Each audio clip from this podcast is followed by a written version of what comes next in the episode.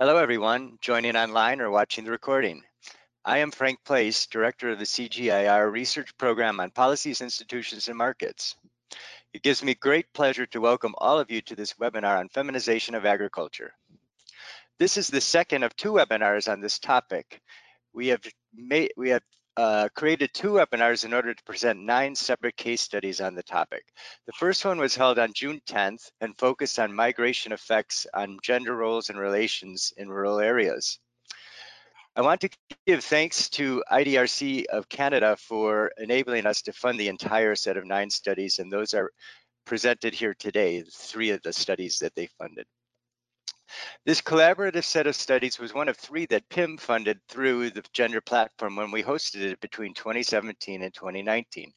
Another set of studies were on gender dynamics in seed systems funded in 2017 and gender dynamics in value chains awarded in 2019 and funded in 2020. The three topics, those two and the feminization of agriculture, rep reflect priority research issues of gender research coordinators uh, across the CGIAR centers. Let me introduce the moderator for today, who, who will provide opening remarks and then introduce the other speakers and the program. Rhiannon Pyburn is a Netherlands CGIAR Partnership Senior Expert and Senior Advisor, uh, Gender and Agriculture at the Royal Tropical Institute, or KIT. She was the coordinator of the gender platform while it was under PIM and now leads the PIM cluster where that work is being completed. Before handing it over to Rhiannon, let me mention how our webinar will work. The Q&A session will be at the end of the program after all of the speakers and the discussant uh, uh, gives her remarks. Throughout the presentations, I encourage you to type in your questions in the chat window on the right side of your screen. Please type in your name and organization along with your question. We will compile them and organize them by theme before posing them to the speakers. And then finally, we are recording the webinar and we'll make it available on the PIM website shortly after the event. So with those brief uh, introductory remarks, I'll pass it over to Rhiannon. Great, thanks so much, Frank. Good morning, everybody. Good afternoon, uh, good evening, whatever time it is for you in your part of the world. Very happy to have you with us today to discuss uh, some of the findings from these grants. Uh, as Frank mentioned, uh, in, in 2018, at the end of 2018, we put out a call for uh, proposals for these grants that started in 2019. There were nine altogether. Today, we're going to be hearing from four of them. And we, we put out these uh, the call for these grants because we saw that the term feminization of agriculture was being used widely, but not consistently. So we wanted to understand, dig into um, not only the literature, but also uh, look at what was happening empirically in relation to this, this phenomenon. Uh, there, there seem to be two main narratives in relation to the feminization of agriculture. Um, there's a book chapter forthcoming which uh, distinguishes these two. A first is, is negative, it's it says that the feminization of agriculture leads to or causes the increased workload on women where women don't have the resources needed to be successful. So things like extension services labor uh, access to credit and so on. And it's the idea that women are left behind and they're left out as men move off farm as they migrate and so on as they move into more lucrative activities. A second narrative is more of, a positive framing as, as looking at the feminization of agriculture as an opportunity. So an opportunity for women's empowerment, for gender equality, as women's work become more becomes more visible, as they become more visible, and as their voice uh, increases. The idea is that the implications for agri-food systems could be positive. So these projects, uh, the four that we'll hear from today and the nine overall, they, they analyze the dynamics of feminization uh, and also are using proactive approaches that ensure um, more positive benefits or, or more equally distributed benefits um, as women become more active in, in agriculture so that they benefit from the agricultural labor that they do. Uh, they capture the fact that agricultural food systems are changing and look at what the implications of that are for women and men and they dig into what do we really understand about this phenomenon, the feminization of agriculture. So today we're going to be hearing from four projects. The first will be presented by Kathy Farnworth, who is a freelance consultant. She'll be presenting on a project looking at gender and feminization processes in wheat agriculture in South Asia. We will hear from then uh, Kate Ambler from the International Food Policy Research Institute on gender and youth employment in agricultural value chains. Uh, then Alessandra Galiè and Stephen Olu from the International Livestock Research Institute will present on a project entitled Exploring Feminization of Agriculture Through Gender Dynamics Across Scales. And then uh, Els Lecoutere and from the Gender Platform um, with support, and, and, we'll probably also see his face uh, in the question period from uh, Bjorn van Campenhout from the International Food Policy Research Institute, will be presenting on the use of ICTs to challenge gender stereotypes and empower women farmers in this age of feminization of agriculture. After hearing from the, the four um, researchers, we are happy to have with us today Ruth Meinzen-Dick, uh, who will reflect on what comes out from the projects. And we're really lucky to have her because Ruth has been a part of these projects from the beginning. Uh, she is one of the researchers on a different project, one that was presented a few weeks ago. Uh, so she really knows uh, what this group has been has been talking about. She's a senior research fellow at the International Food Policy Research Institute and co-leader of the flagship on the governance of natural resources in the Policies, Institutions and Markets research program. So with that, I will turn to the first uh, presenter. Uh, just one final note, and that's that all of these projects were initiated pre-COVID. So that's just a bit of a bit of context for you. So with that, I will turn to um, Kathy Farnworth and ask the other um, the others to turn off their cameras, please. Thank you. Kathy, over to you. For inviting me to participate. Um, I'm speaking on behalf of the project team, Dr. Lone Badstue, the former head of gender and social inclusion at CIMMYT, Priti Bharati, who led much of the GENNOVATE research work in India on behalf of CIMMYT, and Laura Werven, researcher at CIMMYT. So I want to talk about some of our findings regarding gender and feminization processes wheat-based systems in South Asia. So next slide, please.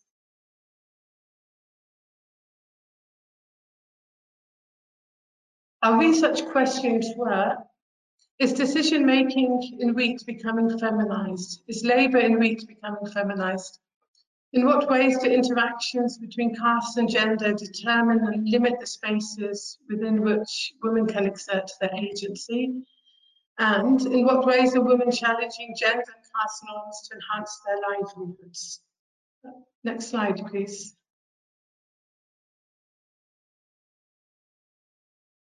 So methodology and outputs. Our research was qualitative and small scale, and it was really in two parts. We conducted a literature review of research in feminization processes, particularly since 2013, in wheat-based systems in Bangladesh, India, Nepal, and Pakistan. And we, re, we revisited one of the communities, which we call GENNOVATE, I'm sorry, which we call Jamari, which was visited during the GENNOVATE initiative. So CIMMYT conducted research in Jamari in 2016 under GENNOVATE. This meant that we had a rich database on gender norms, trades, and other information to draw upon when planning our qualitative follow-up research in 2019, pre-COVID. We conducted a range of participatory discussions with women and men in sex disaggregated groups, and we also met people in caste-based focus groups. So this meant that we grouped non-marginalised general castes and other backward castes respondents in one group and scheduled castes and scheduled tribe people in other groups, always sex disaggregated. We also collaborated with Dr. Vijesh Krishna of CIMMYT, who was conducting a quantitative study at the same time in Jamari and Madhya Pradesh. Um, he visited um, 18 communities altogether. This was funded separately, but we worked really well um, together and we, co we co-analysed our data, particularly the qualitative findings, and we co-wrote a paper which is currently under submission. So next, please. Turning to our findings, With respect to the first question about decision-making processes and wheat, um, we talked to women and men about topics like how do they talk about which variety of wheat to plant, how much land to devote to wheat, how much wheat to consume and to sell. We found that women and men gave quite different answers. So women reported highly variable participation in discussion processes, particularly among the general and the OBC caste. But men, regardless of their caste, said that women did not take any decisions and did not participate in decision making. And they justified this by saying that only men can be farmers or kisan, regardless of whether women or not actually work in the field. And men further said that women did not have sufficient knowledge to participate in discussions. Um, with respect to labour on family fields and as hard labourers, women across caste reported very high participation in fieldwork. Men across caste agreed that women's participation was high, but they overall reported lower participation than the women claimed, particularly in paid fieldwork on other people's land. And the scheduled caste women reported overall more fieldwork, both as hired labourers and on their own land. And the reason why their work on their own land was higher than reported by the women in the general caste and the other backward castes is because their land was really poor quality and it just needed a lot more effort to farm. We also found that since the visit, since um, by GENNOVATE in 2016, women had started to lose work as hired labourers due to the mechanisation of agricultural processes, which started about that time. And they were really worried about this because they really relied on hired labour as a key source of income for their aspirations and to meet their goals. So paid agricultural work was really the only income generation um, possibility open to women in the village, and mobility was quite restricted. So finally, on findings, our discussion methodology actually changed how some women conceptualized themselves because we met the women frequently, um, over 10 days. And when we talked about the GENNOVATE trend date and what they'd said three or four years previously and going back to 2006 and about their participation in decision making in the field, women started to say, yes, we are farmers. We lay claim to that identity. On slide five, please. So the contribution to the body of knowledge. Our fieldwork was, fieldwork was really small scale but we hope it provides food for thought for further research. First, the literature review and the fieldwork show that it can be hard to achieve recognition for women as farmers. The concept of farmer, kisan, is strongly viewed with male identity. This is what the literature review suggested and our work in Jamari. So this is the case even if women participate in decision making and conduct fieldwork. So this led us to wonder, what are the implications for understanding feminization processes and for working with colleagues in research and extension services and when we're talking to policymakers, if women are not conceptualized as farmers?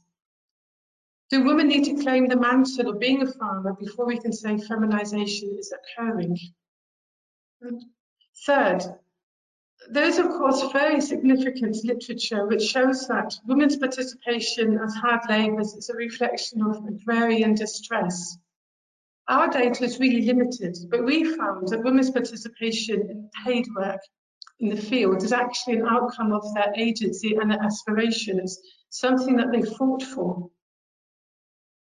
Fourth, we found that women are supporting wheat financially through self-help groups and it was one of the most important sources of money for wheat.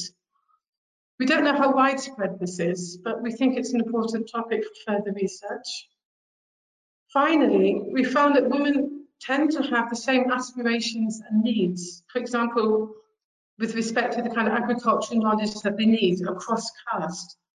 But the divisions between the castes meant that women did not really share agricultural knowledge between castes. They shared within caste, women's networks within a caste. And so that meant that women were not really, although they had such similar aspirations and goals, they were not really sharing knowledge together. So I think there's quite a few implications arising from that. So thank you very much for listening. I look forward to more discussion. Thank you. Great. Thanks very much, uh, Kathy. And we'll move now on to Kate Ambler from the International Food Policy Research Institute. If you can turn your camera and microphone on, Kate. Thanks. Hello, um, thank you so much for having me. I'm going to be talking about um, my work on gender and youth employment in agricultural value chains. Um, and this was joint work uh, with Sylvan Herskowitz, also here at IFPRI, and Mywish Maredia from MSU. Uh, next slide. Um, so this is largely a methodological project. Um, just to give you some background on where we were coming from, uh, there have been there's been a lot of discussion, um, particularly focused on case studies recently that have suggested that the role of women and men, sorry, the role of women and youth in higher value um, off-farm employment um, based in the agri-food system is growing and that this is something that's like a major growth factor um, you know generating new and diverse employment in these groups. Um, and these types of jobs may present real opportunities for employment outside of on-farm um, work uh, to provide new opportunities um, for women and youth. But there is little evidence that exists that really fully characterizes this trend. Um, so even though there are lots of stories, there's not a whole lot of evidence that really discusses um, you know, how pervasive it actually is in the greater economy. Uh, next slide. Uh, so what we did was we um, employed three different methods of analysis. The first thing we did was a desk review of existing literature on the topic, um, you know, looking at academic studies and policy reports, um, just to try to understand what we already knew about employment in this area. Uh, the second thing that we did was use existing data. Um, so we asked the question, what can we learn about this uh, phenomenon from data that already exists, but perhaps hasn't been analyzed um, with this particular question in mind? Um, so as many of you all are aware, large household surveys across the world typically do include very detailed labor modules um, but they may not have been used to characterize employment in exactly this way. A lot of times we think about whether someone is just working, you know, in an own business or whether they're working on farm uh, or whether they're working in wage labor, but we don't really think as much about the actual sector in which they're working, if their work is related to the agri-food system or not. Um, so we looked at four surveys in Uganda, Tanzania, Niger, and Ghana to try and understand what we could learn from data that already existed. In particular, that meant that we were looking carefully at the occupation and industry codes um, that were used to characterize people's activities. Um, so this is the case where people list um, a short description of what they what they do um, in their main productive activities, and then those are coded into standard international um, categories to characterize their occupation and their industry. Um, we focused on these four surveys uh, because not all surveys um, do this coding for all um, of these of the um, activity. Sometimes they only do it for people who report working in wage labor. So we wanted to be able to take a broader view and characterize um, the employment of people who are working both in you know own businesses or self-employment, uh, as well as those who are engaged in wage labor. And finally, after we finished this um, this review of existing data, um, we embarked on an examination of new methods in primary data collection um, to see if we could um, use new methods to better understand this question. If there were things that were missing that we couldn't get from existing data, can we change some things um, about the data collection to better understand this question. And at the same time, can we use uh, new data collection to understand ways in which existing data collection may be biasing our understandings um, of, of, of what is actually going on with um, with the labor participation of these groups. So we did um, a number of things. One, we randomized the order of the labor module, meaning that uh, we asked about the people in the household and their jobs in random order.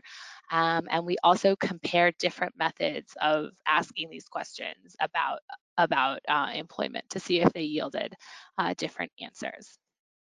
Uh, next question, please. Next slide, please. Um, so what did we find? Um, in our literature review, you know, of course, there are, we, we found that uh, systematic analysis of productive employment in the agri-food system is not necessarily well covered in existing literature. Of course, there are um, some exceptions, um, but uh, in general, you know, it's, it's, uh, it's an area that is just starting to be to be touched with a few major papers.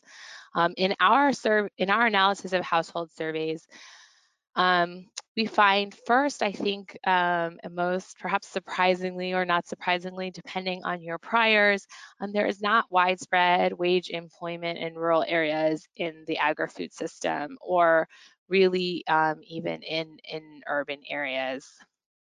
Um, in particular when we talk about wage employment, we see very low percentages of of people reporting that they worked for wages uh, in in the agri-food system. Um, and, and when it comes to rural areas, any sort of off-farm employment in the agri-food system is low, even when it comes to self-employment. When we look at urban areas, it's much higher, um, particularly for women. In some countries, we find, you know, upwards of 30% of women reporting that they're involved in some kind of um, agri-food system employment off farm. However, most of these are own employment, you know, uh, they're working for themselves, self-employment. And if you look deeper at, at the industries um, and occupations that they're reporting, it seems that most of this employment may not be, you know, high value productive employment that we think might really be driving some uh, benefit for them in the future. Uh, a lot of it is just very low scale um, food sell food sales, for example, although we can't based on the way income is, is collected in these surveys, you can't be entirely sure. Um, so then when we turn to our primary data collection, um, what do we find? Um, in our two experiments, we find that based on our randomized ordering um, of jobs, uh, we, we find that respondent fatigue reduces jobs reported um, and that this fatigue is more important for women and youth. And we also find that when we compare two types of questions, um, we find that the standard method of asking um, about your activities, um, like what is your primary activity, is more likely to miss um, productive activities done by women and youth than a method that just asks you yes or no, did you do this, did you do that? Um, so we do suspect that some of the uh, most the the ways in which we collect data tend to systematically underestimate employment by women and younger people as compared to men um, and those who are more in their prime age as such, it does suggest that when we are like, you know, looking um, to understand these phenomenon um, of new types of employment, some of which may not be initially primary employment and that sort of thing, and which may be may be focused among women and youth, uh, we have to be cognizant of how we're collecting the data um, and, and to the extent that we may be underestimating those trends. Um, finally, we experimented with a different method of classifying people into agri-food system employment versus not by simply asking them about what sector they were working in as opposed to using the occupation and industry codes. Um, this method, depending on the goals of the overall data collection, may be you know, uh, cheaper and more direct. And we find that it does come up with uh, similar um, data as the standard method that I discussed previously. Uh, so depending on the ultimate goal of the survey, this could be a more streamlined way of collecting that data. Uh, next slide, please. Finally, um, just to conclude uh, the thoughts on this project, um, uh, employment in high value activities in the agri-food system is most definitely a promising growth area. However, um, where we are today may be um, not as far as we think, as some people may think that um, we have gone. Um, but at the same time, methodological issues may be leading to some undercounting of the employment activities of women and youth. And this is something that we should be cognizant about when we are collecting data.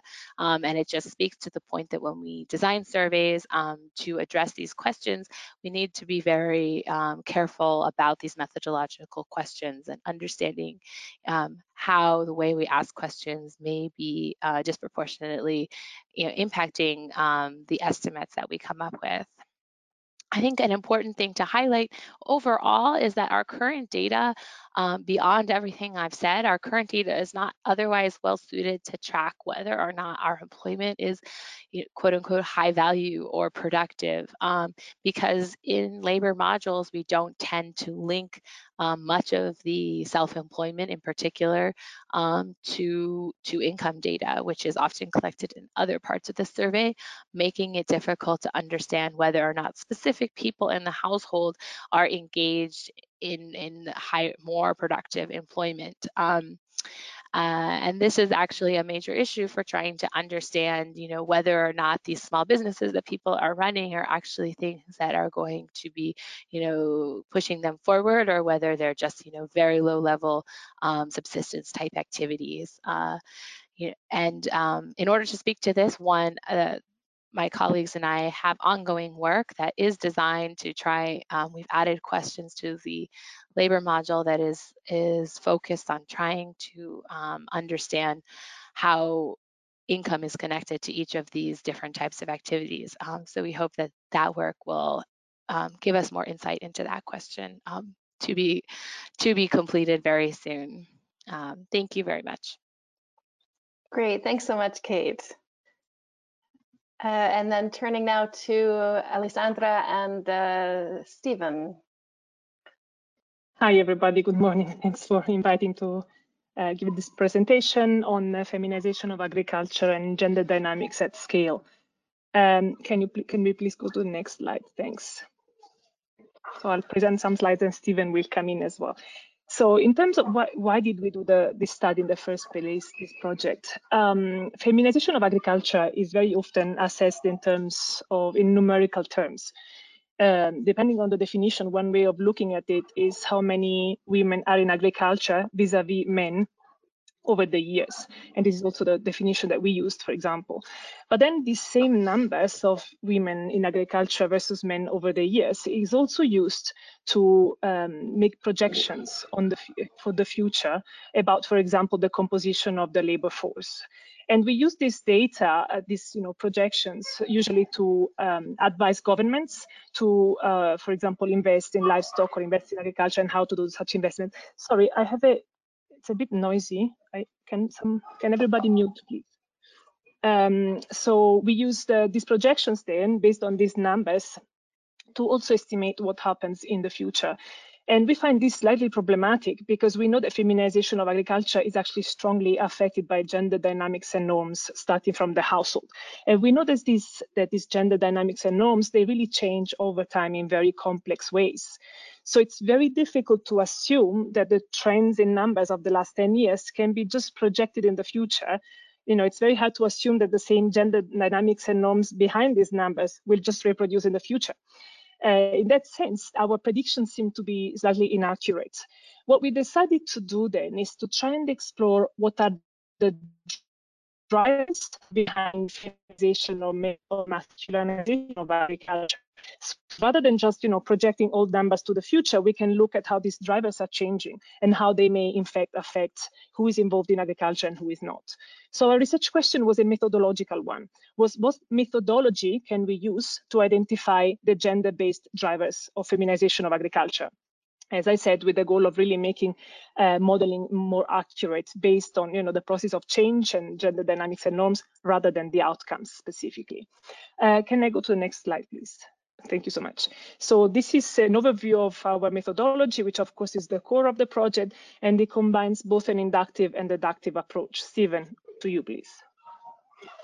Yes. Uh, so our methodology combined uh, both the inductive and deductive approach. And uh, the first uh, thing that we did was to discuss and uh, identify some of the key drivers that uh, drive feminization of agriculture. And this was based on a desk work where we uh, identified drivers based on reported literature and discussion between the scientists, between the scientists. And then after identifying the, the indicators, we classified them into three categories. And then we went ahead to look at uh, proxy indicators that uh, can explain these drivers. So to identify the some of the, the drivers, we looked at individual capabilities, of which we identified that uh, using DHS dataset, the demogra health, demographic health survey dataset, we can be able to explain uh, the individual capabilities. And then also the market opportunities, we identify uh, the World Bank indicators, and then uh, to define the formal and informal uh, gender norms, we use the OECD uh, SIGI datasets to as a, as a proxy indicators for these drivers. And then we classified the countries into feminizing and masculinizing and uh, the ones that were not moving uh, at all. So we used the DHS data again, and this one was based on uh, uh households that we then uh, aggregated to a national level, and then we compared uh, data set from year one to year two and see the trend of feminization. The data set had an average gap of five years.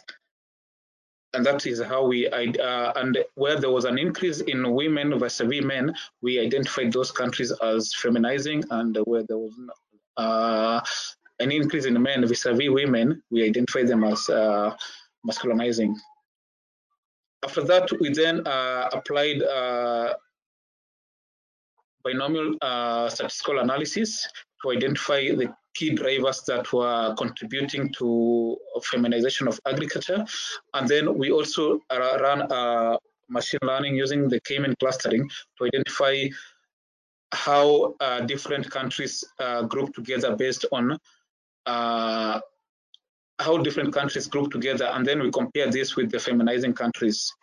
So uh, the next step that we were not yet able to uh, accomplish was to validate uh, our drivers in the community level. And then uh, after the validation, we can then come again and then adjust, adjust our models to uh, see how the drivers interact. Next slide, please. Thank you, Stephen.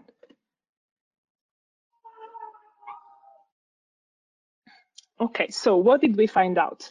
Um, quite a few findings. I will try to, you know, summarize them. So the key umbrella drivers that Stephen already mentioned were mostly three. So we started with this huge brainstorm of a lot of umbrella drivers, and we had to group them under three main umbrella drivers: individual capabilities, meaning things like, you know, gender, age, education, and you know, so on. Market opportunities was mostly GDP, and formal and informal institutions, meaning laws and norms.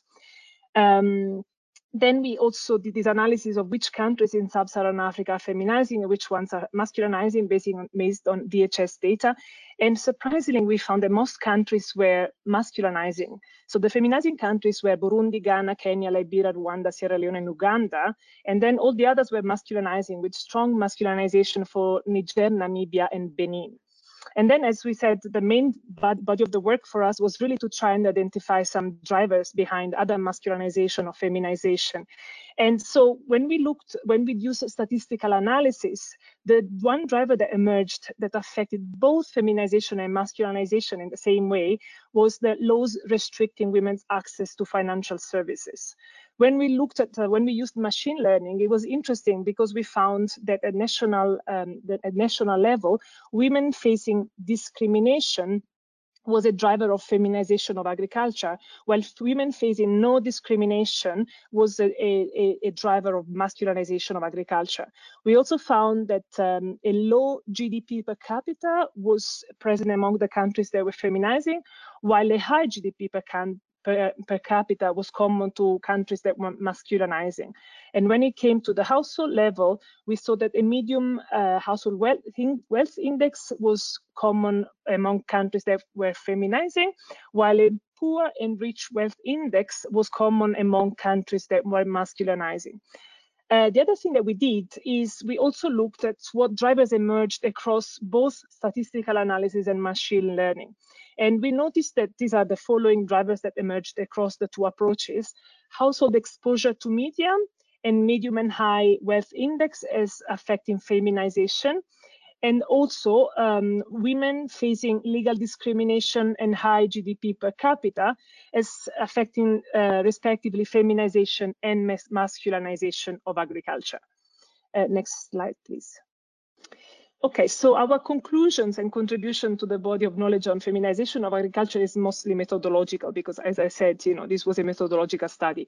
So four common drivers emerged across the two approaches that we chose to identify the interlinkages between feminization and masculinization and the drivers that we had selected. Exposure to media, household wealth index, laws discriminating women and GDP per capita. These were the four that emerged across the two uh, approaches that we used. Um, the machine learning approach was really quite interesting, quite revealing. It really showed some key drivers across both masculinizing and feminizing countries. And it showed the same drivers as complementary. So one driver was affecting feminization, the opposite trend in the same driver was affecting masculinization. So quite interesting. And machine learning also uh, showed some of the nuances. So, for example, on the level of um, uh, the wealth index, which was again very interesting, even though of course there is no way of understanding or getting to the house of why things happen. So, you know, of course, we think that qualitative uh, analysis would help here.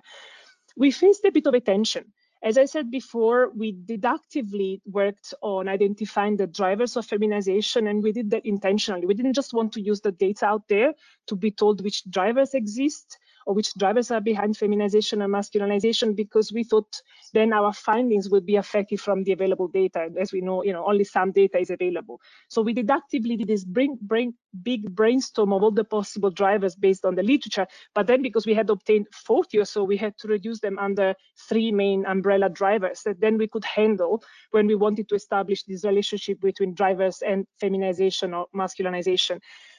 But while this was actually while going down to three drivers was helpful for the analysis, it also showed us that, you know, of course, we lost all the granularity within each driver. And of course, we were wondering, okay, what about that, you know, these other sub drivers? How do they influence feminization and masculinization? Um, and again, as I said, we actually tried to identify the, the, the, drivers deductively because we didn't want to just be driven by existing data that could, you know, be missing some important bits. But then again, when we had to identify indicators for each driver, we had to choose indicators based on the available data. So I think we moved a bit forward in terms of, you know, um, not just let, you know, not just be driven by the existing data and, you know, kind of be proactive in identifying the drivers uh, to also identify, uh, you know, some of the mm, mm you know missed uh, information but we didn't go very far on that and finally this is just on a bit on the data for us, it was quite surprising that more countries masculinize than feminize in sub-Saharan Africa. So it kind of made us think a little bit that maybe we shouldn't just think of feminization as an ongoing process of just increasing women's uh, involvement in agriculture, but maybe that masculinization and feminization are more like fluid and complementary phenomena that are really quite context and time specific. And just a practical example, if, you know, just COVID right now, right, just brought a lot of migrant workers back home. And depending on who these migrant workers are and how whoever stayed back home had arranged their agricultural work, you know, COVID will have had huge impacts on, you know, changes in, in labor allocation and probably feminization and masculinization. So maybe we should have a, bit more a fluid understanding of the complementarity between feminization and masculinization and their context and time specificity. Thank you so much. Great, thanks so much, Alessandra and, and uh, Stephen. And we'll turn to the last presentation now uh, with Els, uh, with a possible uh, uh, um, jump in from uh, Bjorn also. Go ahead, Els. Hello, good morning, uh, good afternoon.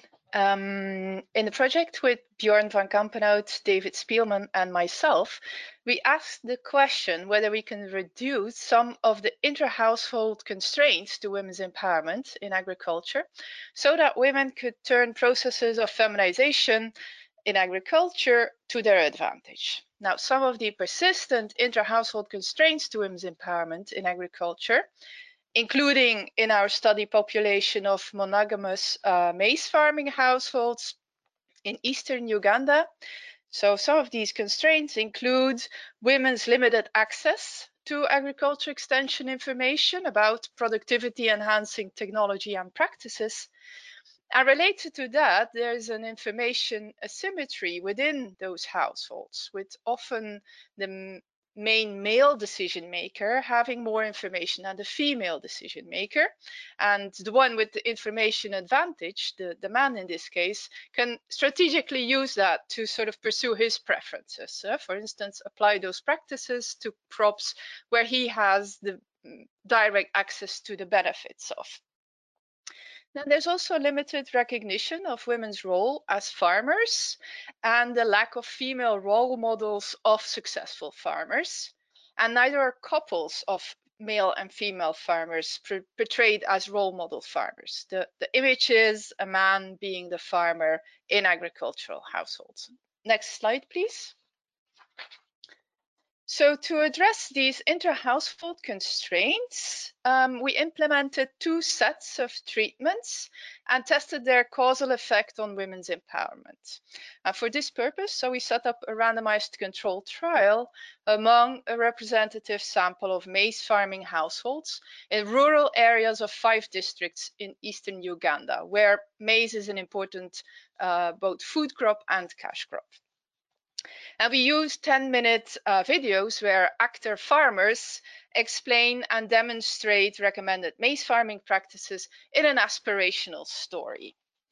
And so for one treatment, we either showed that video to only the male co-head of the household, either to only the female co-head, or to the couple of male and female co-heads together.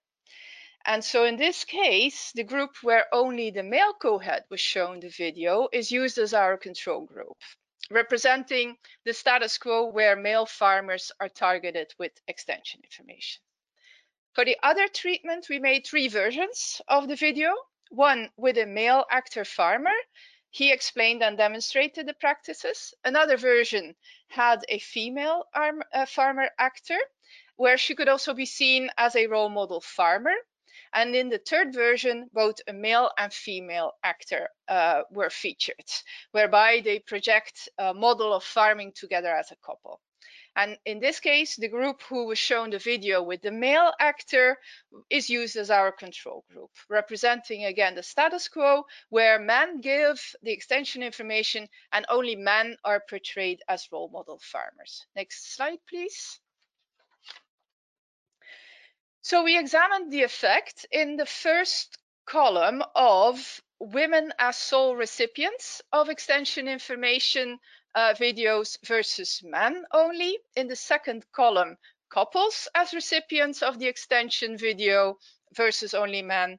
The third, couple, the third column is then women as messengers and role models in the extension video versus a man in the extent appearing in the extension video. And the fourth column is couples uh, a couple as messenger as and role model in the extension video versus a man. And we look at effects on the following outcomes which are aggregated in indices. So first one is uh, knowledge of the female co-heads, knowledge of the male co-heads, or joint knowledge, so they both know it, about the information promoted in the video. Then we looked at uh, the extent to which uh, maize production related decisions are made by the female co-head alone, by the male co-head alone, or jointly. Then adoption of practices or adoption of inputs that are decided upon by the female co-head, male co-head, or jointly. And then also production related outcomes like area, um, yield, and uh, amount on the plots that were female managed, on plots that were male managed or jointly managed in the household. And so to guide you through our main findings, I marked significant um, effects on indices for women's outcomes in green, effects on indices of joint outcomes yellow, and effects on indices for men's outcomes in red. So what did we find? Uh, the first column, so providing only women with uh, video-based extension information versus only men, that has a positive effect on women's knowledge about the recommended maize farming practices and a negative effect on men's knowledge. So women also didn't pass the information on to their husbands. We see a positive effect on women's unilateral decision making about practices inputs and a negative effect on men's unilateral decision making also a positive effect on adoption of inputs by women and a positive effect on uh, output um, outcomes. So yield and area went up uh, on female managed plots. There were no effects on joint outcomes. Then in the second column, so this is the effect of providing couples with video-based extension uh, information versus only men. And here we see a positive effect on jointly decided adoption of practices and adoption of inputs. We also see a positive effect on women's knowledge. So women also learn when uh, they get information as part of a couple. Again, we see a negative effect on men's unilateral decision making. So this negative effect on their uh, decision making of men is not necessarily by a lack of information because here they had the information as well. It's women getting access to information makes that men are less likely to take decisions alone. Here we don't see an effect on yield, whereas we saw an effect on yield on uh, women's managed plots when women got the information. So actually women need some, some sort of monopoly of that information um, to have effects on achievements. Then let's jump to the fourth uh, column, which is the effect of a couple as messenger and role model in the extension video versus a man. And here we see a negative effect on man's unilateral decision making again. Otherwise, there's no detectable significant effects on women's outcomes nor on joint outcomes. The third column, which is women as messengers and role models, versus man does not have detectable significant effects on anything. But it's not shown here, but I want to highlight one interesting result from looking into interactions of treatments. And for instance, women are more likely to adopt practices uh, themselves when they alone receive the information and that information was demonstrated by a woman. So for adoption of practices by women, female role models and peer effects uh, seem important. Next slide, please. So implication of our study is that it shows that there is potential to turn processes of feminization of agriculture more advantageous for women by reducing some of those prevailing intra-household constraints to women's agency and benefits from agriculture. Maize farming in uh, Uganda in this uh, study. And uh, take home messages are like if the aim is to empower women, then give the necessary information directly to women. If the aim is to empower women in collaboration with male co-heads in the household, then provide, provide the extension information to the female and male co-head together. And then extension information presented with inclusion of women, where they can also function as role models, can reduce men's dominant decision making in ag agriculture and create some space for greater involvement of women. Thank you very much. Great, thanks so much, uh, Els. Uh, and to all of the presenters, we'll now turn to uh, to Ruth Meinzen-Dick to hear um, her reaction to the presentation. So Ruth, uh, over to you. You can turn on your camera. Yes, thank you. This was really interesting, and I'm glad you set it up, Rhiannon, with the uh, beginning about these two different narratives that are going on. Uh, because we have cases here of examining both the positive and the negative uh, narratives of where women being left behind or issues of of um, women taking opportunities. Um, and what's interesting also is that the the case, the studies address both drivers of these process drivers processes outcomes and interventions that can be used to address the feminization of, of agriculture or so-called feminization, this structural change that is happening in different ways in different places. Um, so a couple of themes that came out on this. One is the value of triangulation of data. No single method gives a complete picture. And I think that's uh, that probably applies to more than just feminization of agriculture, but it certainly came across here. The other, uh, and perhaps related to this importance of triangulation, is that we have normative blinders.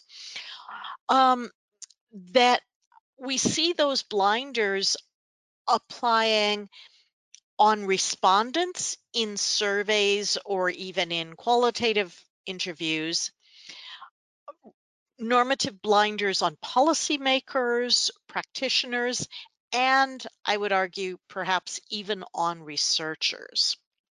That we need to be aware of that. Um, the, there's a, a fairly famous um, poster in India or no, I'm in Bangladesh that I've seen that says, My wife does not work. And it has this woman with 16 different hands showing all the different things she's doing. So I think these normative blinders are something we need to be uh, looking at. What are the norms and how do they change what we see? Um, the studies uh, have have shown I think that there is a lot more complexity, and Alessandra used the term fluidity um, than the simple uh, narratives that we hear about feminization of agriculture. And certainly, although these studies were all pre COVID, I think we saw uh, it's worth doing more examination now of what effect COVID had on this.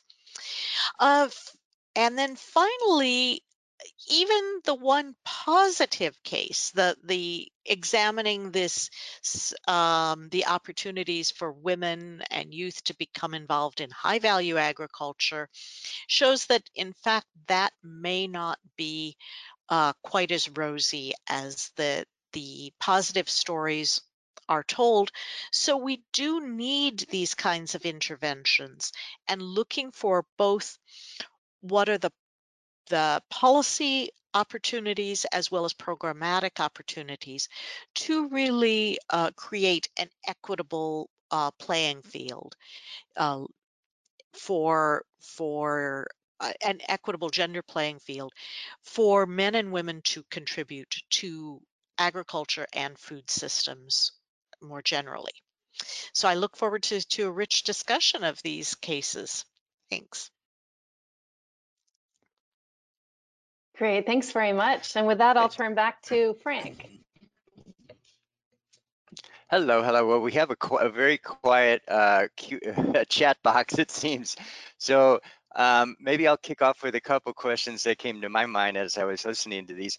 I, I think both, I think for for the, the, the first study of the wheat in South Asia and then the, the maize systems in Uganda, I was just wondering um, whether the, the results would, would hold necessarily if we looked at other commodities. Uh, or uh, um, So in the case of um, uh, wheat in South Asia, for example, it was noted that you know mechanization was taking away opportunities for employment that um, you know, we're providing women with with uh, good good income sources that they might not otherwise had.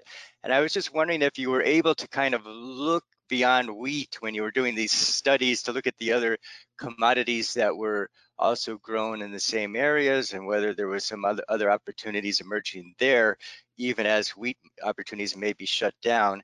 And I think also in the case of the, the maize studies in Uganda, um, about providing information, does that, was it a particularly um, good case to, to study with the, the different approaches you made because women and men were both somewhat active um, uh, in the maize sector? Would it equally hold for some other kinds of crops that might be thought of as being more male dominated or, or female dominated? Um, let's say let matoke and uh, vegetables and other kinds of things.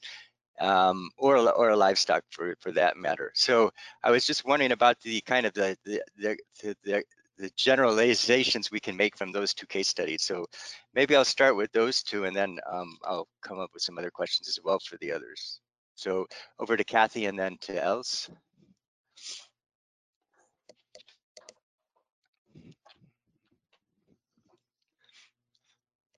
Thank you. Um, our study was a small study, so we didn't really look at uh, women's alternative employment. I think what became really clear was that the Scheduled caste and the Scheduled tribe women were finding alternative employment on construction sites. And in fact, this really affected our fieldwork because um, the Scheduled tribe women had previously been employed within the village upon the wheat and rice fields, paddy fields, were now working in the local city on construction and they were leaving at around 5 a.m. in the morning and coming back at 10 at night. And they said the stress, you know, it's obvious, was enormous um, in terms of their ability to look after their children and to manage their lives. That was really the only um, possible source of income for them at the moment, as they're losing opportunities in wheat-based farming uh, and uh, in paddy. Not much, not many vegetables were grown or other crops, and also they're kind of restricted to certain castes. There's one caste which grew vegetables between wheat and rice. And for the general caste women, their mobility was physically restricted within the village. So there were no other opportunities for the Scheduled caste, for the general caste, the Brahmin caste within the village. There was nothing. So they had no alternative source of income. Mm. And for men, it was very, very different. They faced a completely different kind of opportunity structure. And what was remarkable in this community was there was a marble mine nearby, and all these people busy um, mining marble and making beautiful ornaments and items. This was completely closed to women. It was seen as a male-dominated occupation.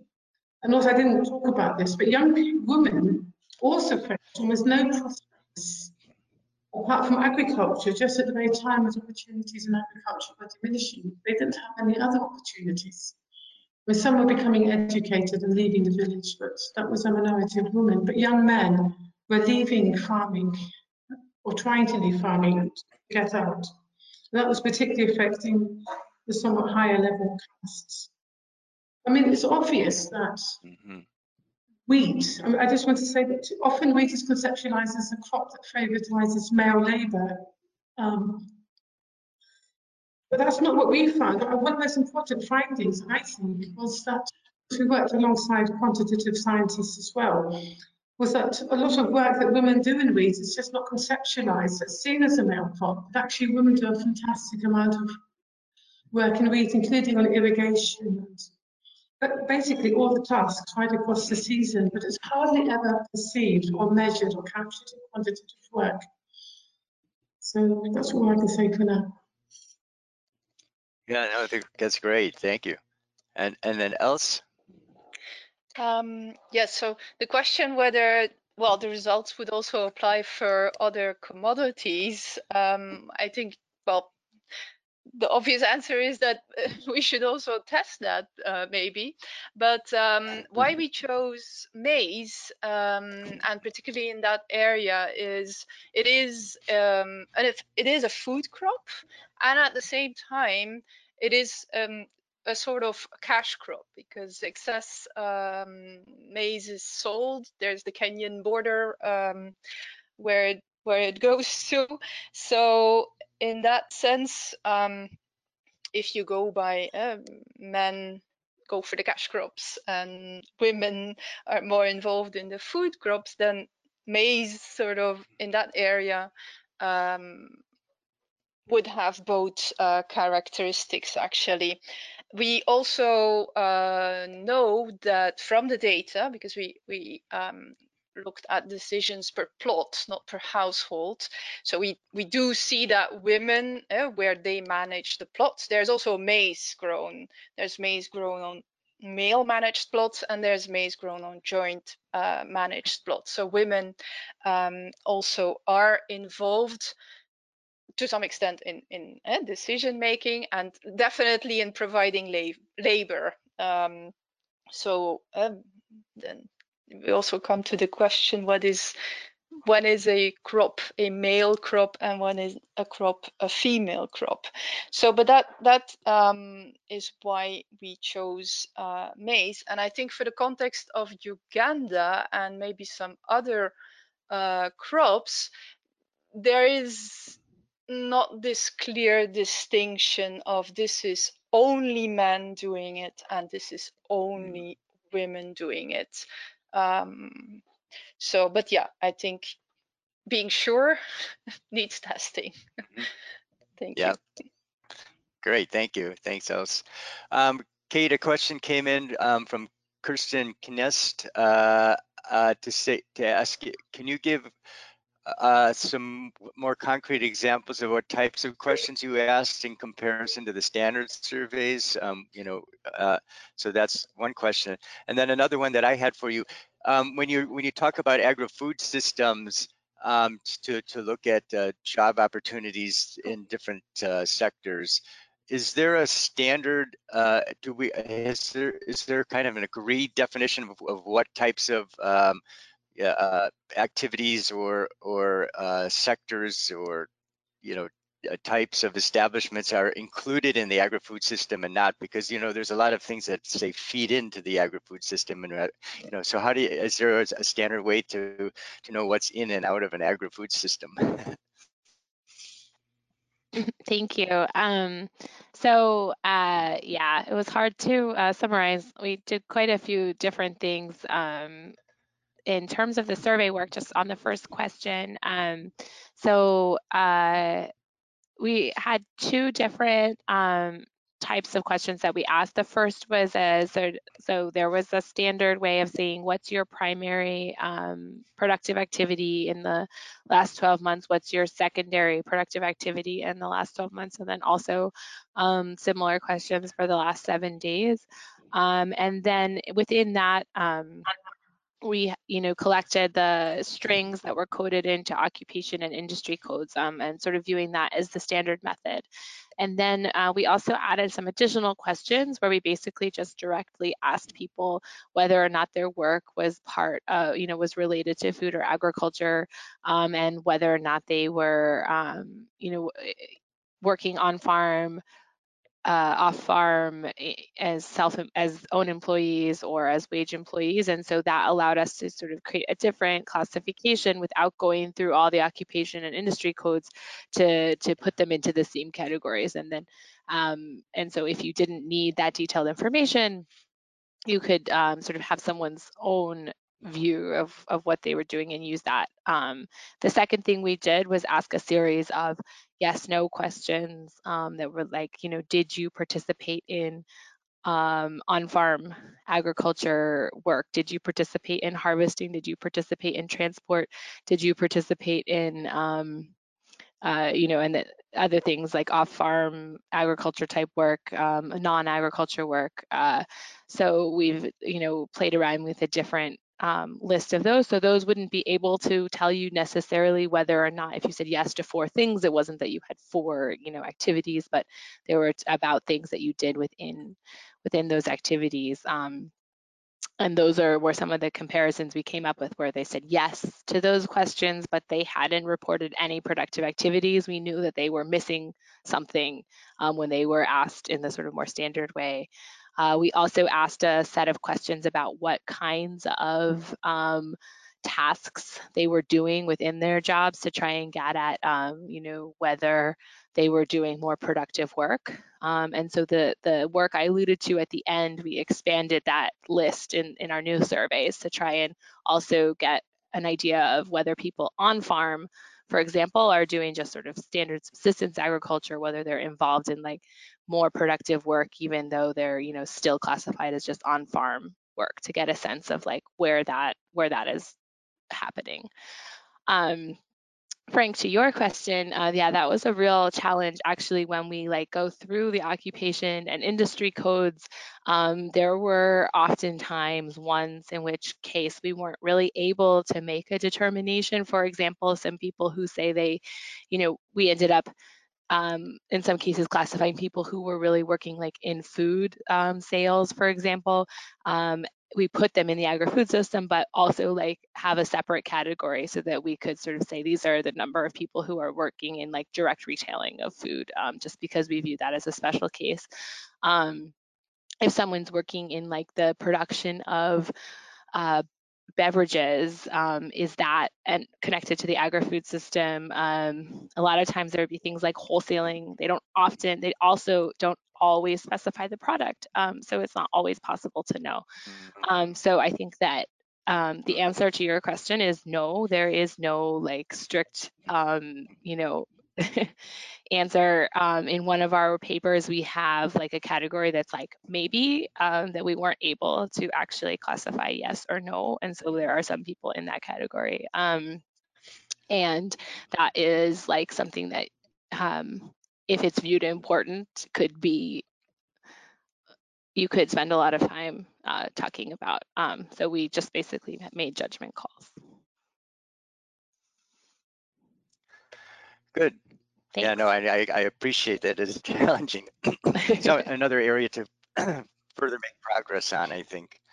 Um, Alessandra and Stephen, um, I, a question that came to my mind was um, you did the analysis at national level, which, excuse me, which I think it made sense with the data that you have. But I wonder to an extent that you would really uncover different kinds of trends of masculinization and feminization if you looked at subnational locations within countries, you know, that are quite unique. If you go from pastoral areas, let's say, to highly dense areas, to new settling areas, et cetera, you might you find uh, differences? And would it be possible in some countries to be able to look at subnational level uh, and try to tease out the factors there?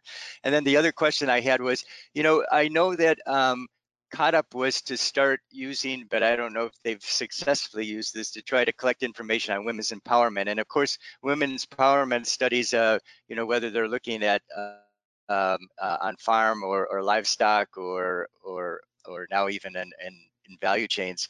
I, I, I, think these are being rolled out more and more in countries, but I don't know if we have eh, from any of these countries that you looked at in Africa, whether we would have some figures at national level that we could also look at, because I think that might be an interesting kind of complement to your trends on feminization and so forth.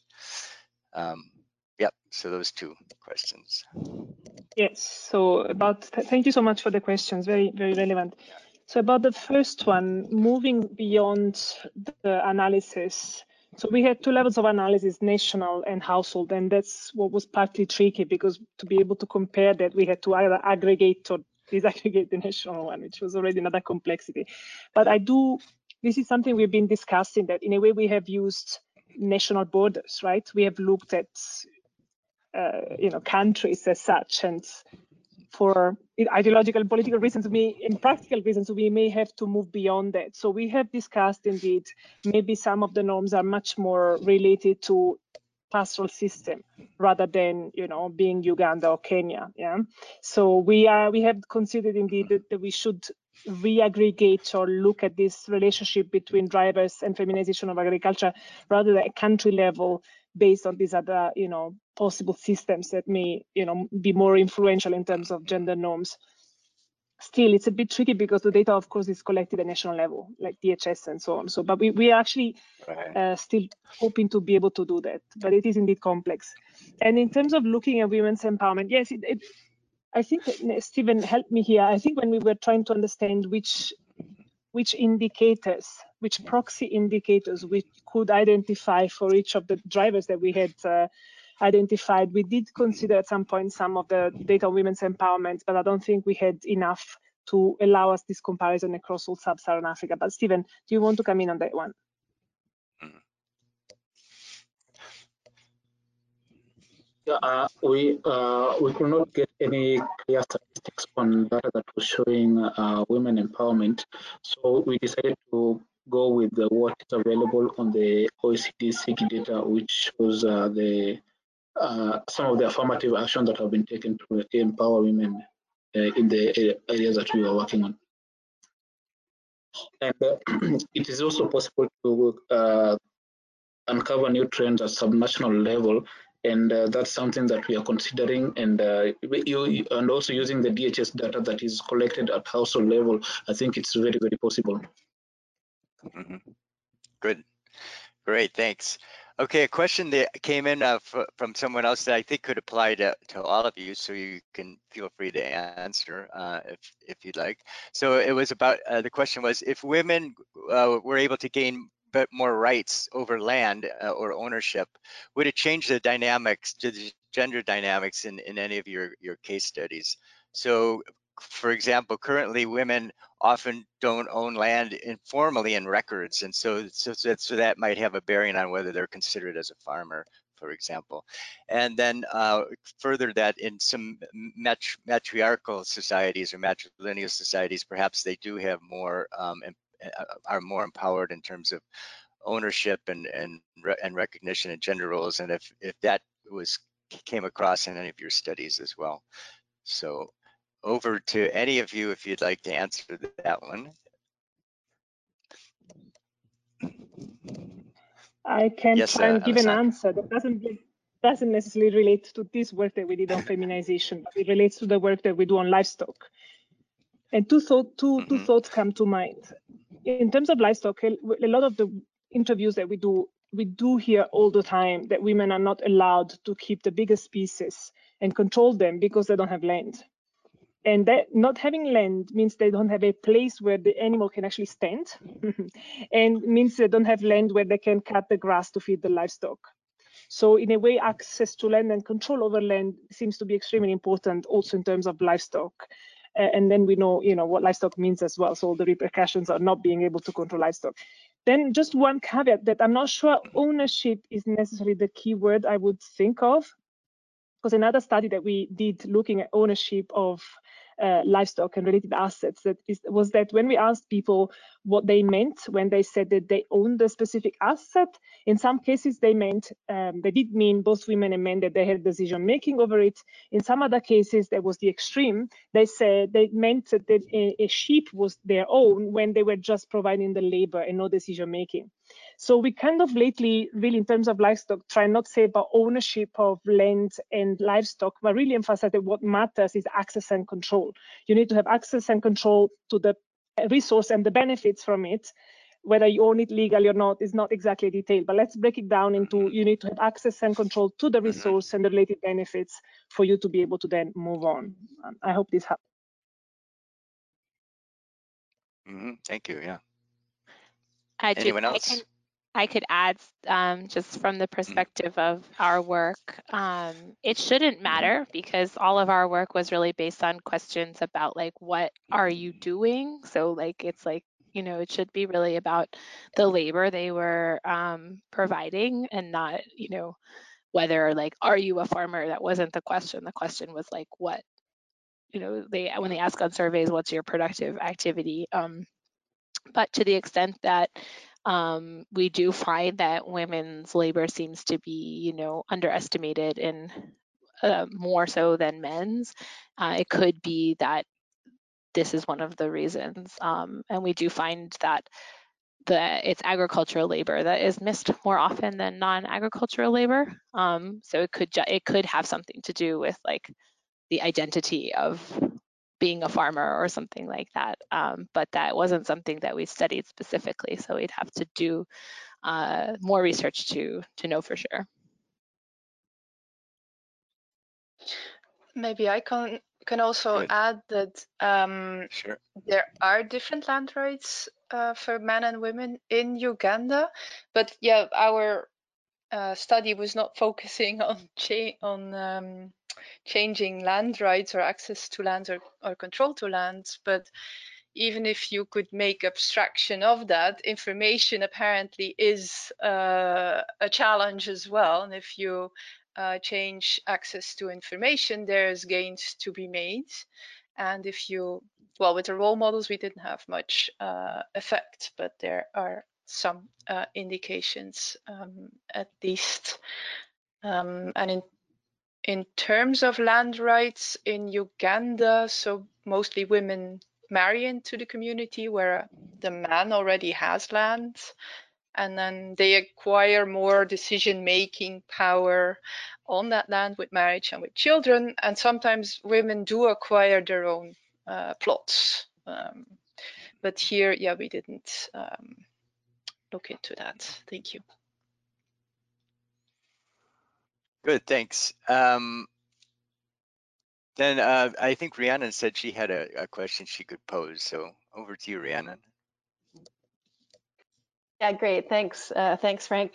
So I, I have a question for all of you. Uh, just thinking back to when we initially put out this call for for um, for proposals, we had feminization in quotation marks, and we really wanted to um, uh, dig into to challenge the idea of feminization of agriculture and also to reflect on, yeah, is this a useful way of thinking about rural transformations that are happening? Is it useful for research? Is it useful uh, for development and, and so on? So I would love to hear from each of you after having done this research for the past a year and a half or, or longer, two years, I guess. Um, what is your your feeling about about the, the term now, the term feminization of agriculture and its its relevance mm-hmm. and, and utility for for research and development? Thanks.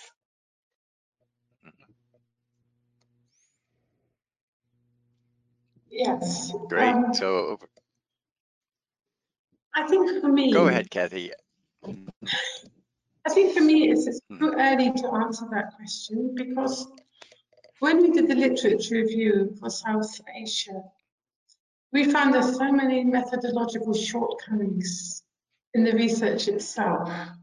It made it really difficult to compare different kinds of research. Not, not, this, not between qualitative and quantitative, but between qualitative and qualitative. When people look at different ethnic groups, different regions of the country, they're asking different questions. In other words, there's no standardization in the approach which makes it really hard to understand what the data is saying. So I do think that in terms of the, work that everyone on the team has done, we're really moving forward methodologically. But I think this has been a brilliant um, program just to sort of look at the methodologies that we need to understand what feminization and masculinization could possibly mean. So I, I, think that's where I really find the value. I'm, I'm not quite sure how far we are in understanding how much it's occurring, based on our own research, but just how important the methodology itself is. Yes. Good, Alessandra, and then Elsa. yeah. Thanks, Lano, for that question. It is indeed a, a, very interesting question, and a question I think we also addressed with the on the the chapter that when when working on the chapter that you mentioned before, the one led by Cheryl Doss. And I totally agree with you, Kathy. I, but I do think there is a value. I think there is a value to the concept, first of all, because it helps us think. uh, but it's also there is a value to try and think, you know, is it more women than men in agriculture over time? Who, who is really our population here? Whom are we dealing with? Because if really there is more women in agriculture than men, we know there are many implications in terms of, you know, access to resources, the policies, and whatever else. But I do agree that we need to add a lot of complexity to, you know, kind of the shortcut feminization of agriculture and masculinization of agriculture. And, you know, one of the very, very big issues that I see is the one that also Ruth was mentioning. It. I think Ruth, you called uh, uh, the the norms bias or something, uh, the norms blinder. The fact that when this is something we also realized when doing our work with DHS data. The question is if you really believe, as we do, that gender norms really affect your self-perceptions and the perception about the others and who's the farmer, who's not the farmer. A simple survey asking who is farming in this household, who is the farmer in these households, we have gender biased answers. So simply relying on quantitative large data sets to decide who is involved in agriculture is just not sufficient because that data set would reflect gender biases. And then I guess by using the data, we probably reproduce and you know keep going on with this gender bias. So for me, the idea is that the concept of feminization and masculinization are important because it, they do help us to you know think who, who who is our rural population, who's working in agriculture. But then we have to be really careful about what data we use, what are we looking at, what's behind. Yeah, so also your question, Kathy, what are the implications for work on women's empowerment in countries that are masculinizing? I think it all depends on what does it mean? Why are they masculinizing, right? What's behind it, you know? And therefore, how do we engage with women's empowerment? Thanks. Um, maybe uh, first to pick up of, on what Alessandra was saying, we also used our experiment to see if uh, if we use these role models of women or couples, do we see um, a change in uh, people overstating their role in agriculture? And we did actually see that if we presented women as role models, that the overstating or understating of your role actually changed as a as a result of that. So that's sort of a proof that it is normative uh, what you answer to the questions. But uh, but I actually uh, wanted to respond to Rhiannon's question of whether feminization of agriculture is a useful concept. I I sort of reflected on it that there's two things that can happen. You can be left behind and then it's maybe not your choice as a woman.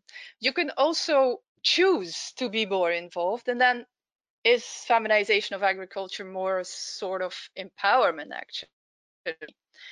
If it's not your choice and you're left behind, then to me it's sort of yeah, is is that going to be a bad thing for these women or do they find an opportunity there to to take more control to have mm-hmm. more agency. So in that sense i'm yeah i don't know. There's more behind the term i think. Thank you.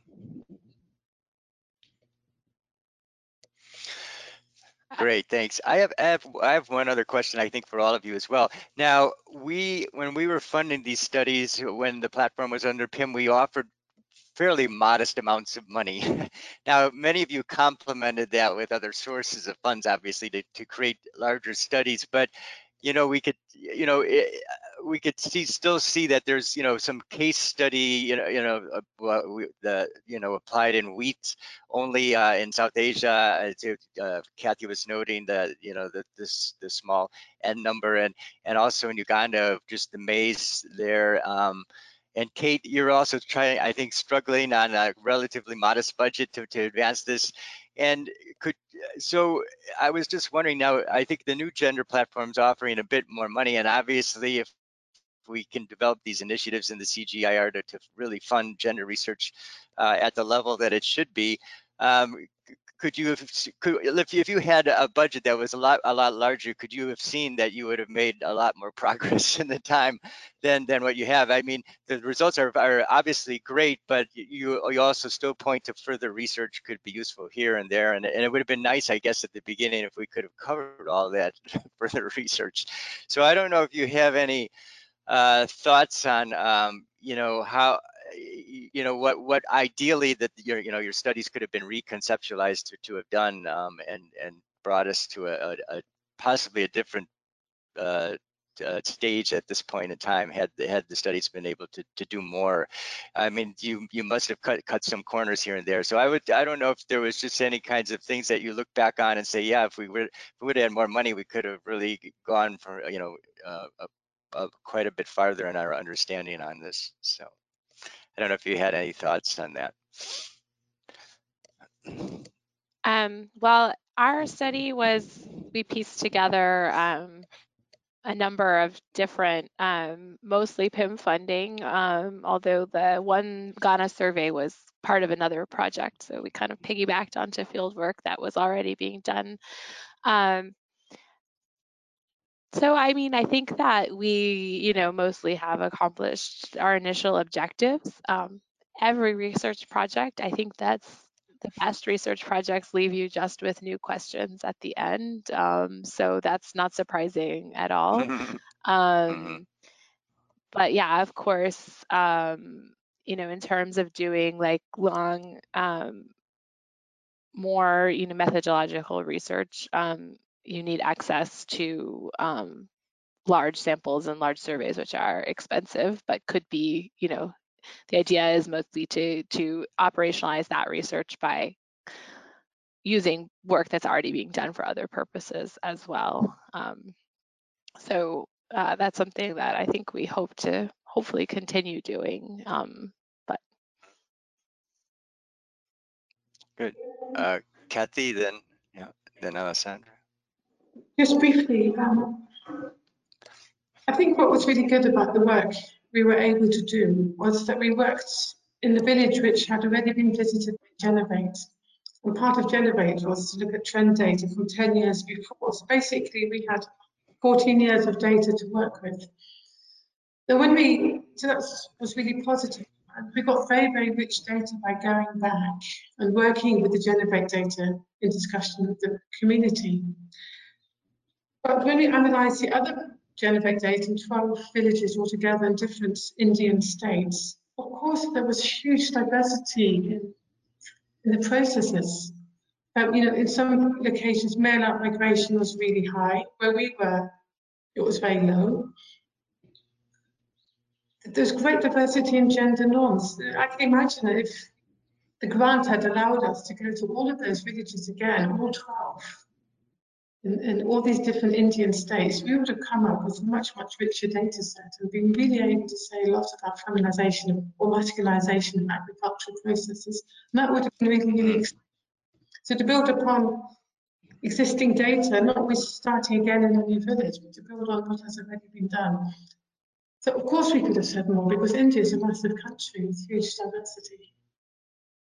But it was a great opportunity. I think we really learned a lot. And what I really liked is that compared to some of the research we read for the literature review, I think we really found a lot of complexity and a lot of change in a short time. And I think Alessandra was also talking about that. Is just in those 10, 14 years that GENNOVATE was able to map, these women's lives and men's lives have changed radically in a short time, and those processes seem to be accelerating.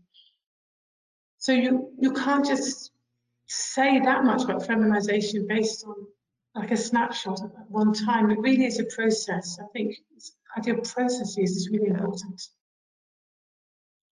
Yeah. Uh, thank you. And Alessandra? Yeah, um, maybe I'm bringing a different perspective here.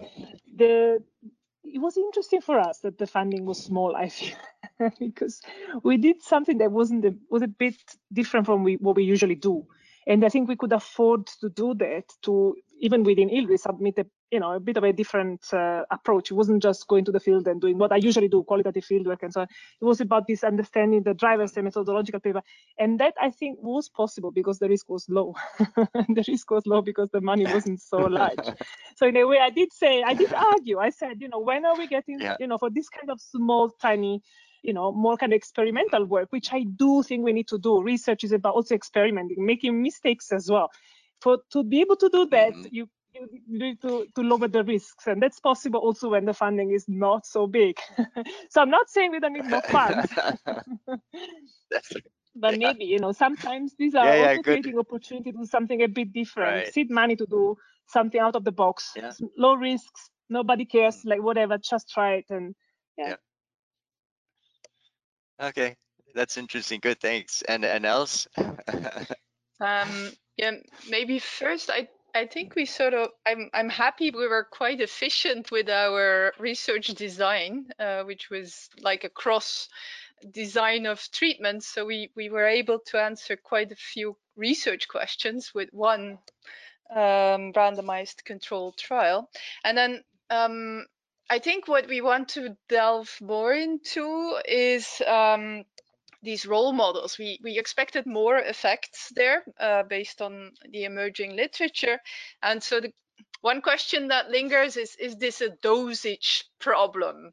Was it not intensive enough to change people's perceptions of who is a farmer and identities of who is a farmer? So maybe a longer, more engaged um, interventions were needed. And then maybe also, yeah, under what conditions do role models uh, change something? So that, that would be something we want to look in more and yeah also maybe test in these other contexts other crops that would be also uh, something of interest thank you you need second Okay. doses and boosters Great. yeah maybe yeah. Great. Well, thanks. Uh, thanks very much. I, we've come to the end of our time. I think there was one other question that came in later. We'll just pass it on to the uh, to the speakers if they can follow up with uh, with the person. Uh, but thanks uh, very much. Uh, very interesting and diverse set of studies, and well, I learned a lot, and I and I think everyone else did as well. Um, thanks also to Ruth for her very insightful comments as well, and to Rhiannon for moderating. And um, so I will uh, thank all the people who attended as well. And just a reminder that we will post the uh, recording of this uh, web webinar on the PIM website very soon. So pass it on to your friends who haven't uh, weren't uh, able to join us live. So thanks again and have a great day or evening wherever you are. thanks everybody Bye. Thank you.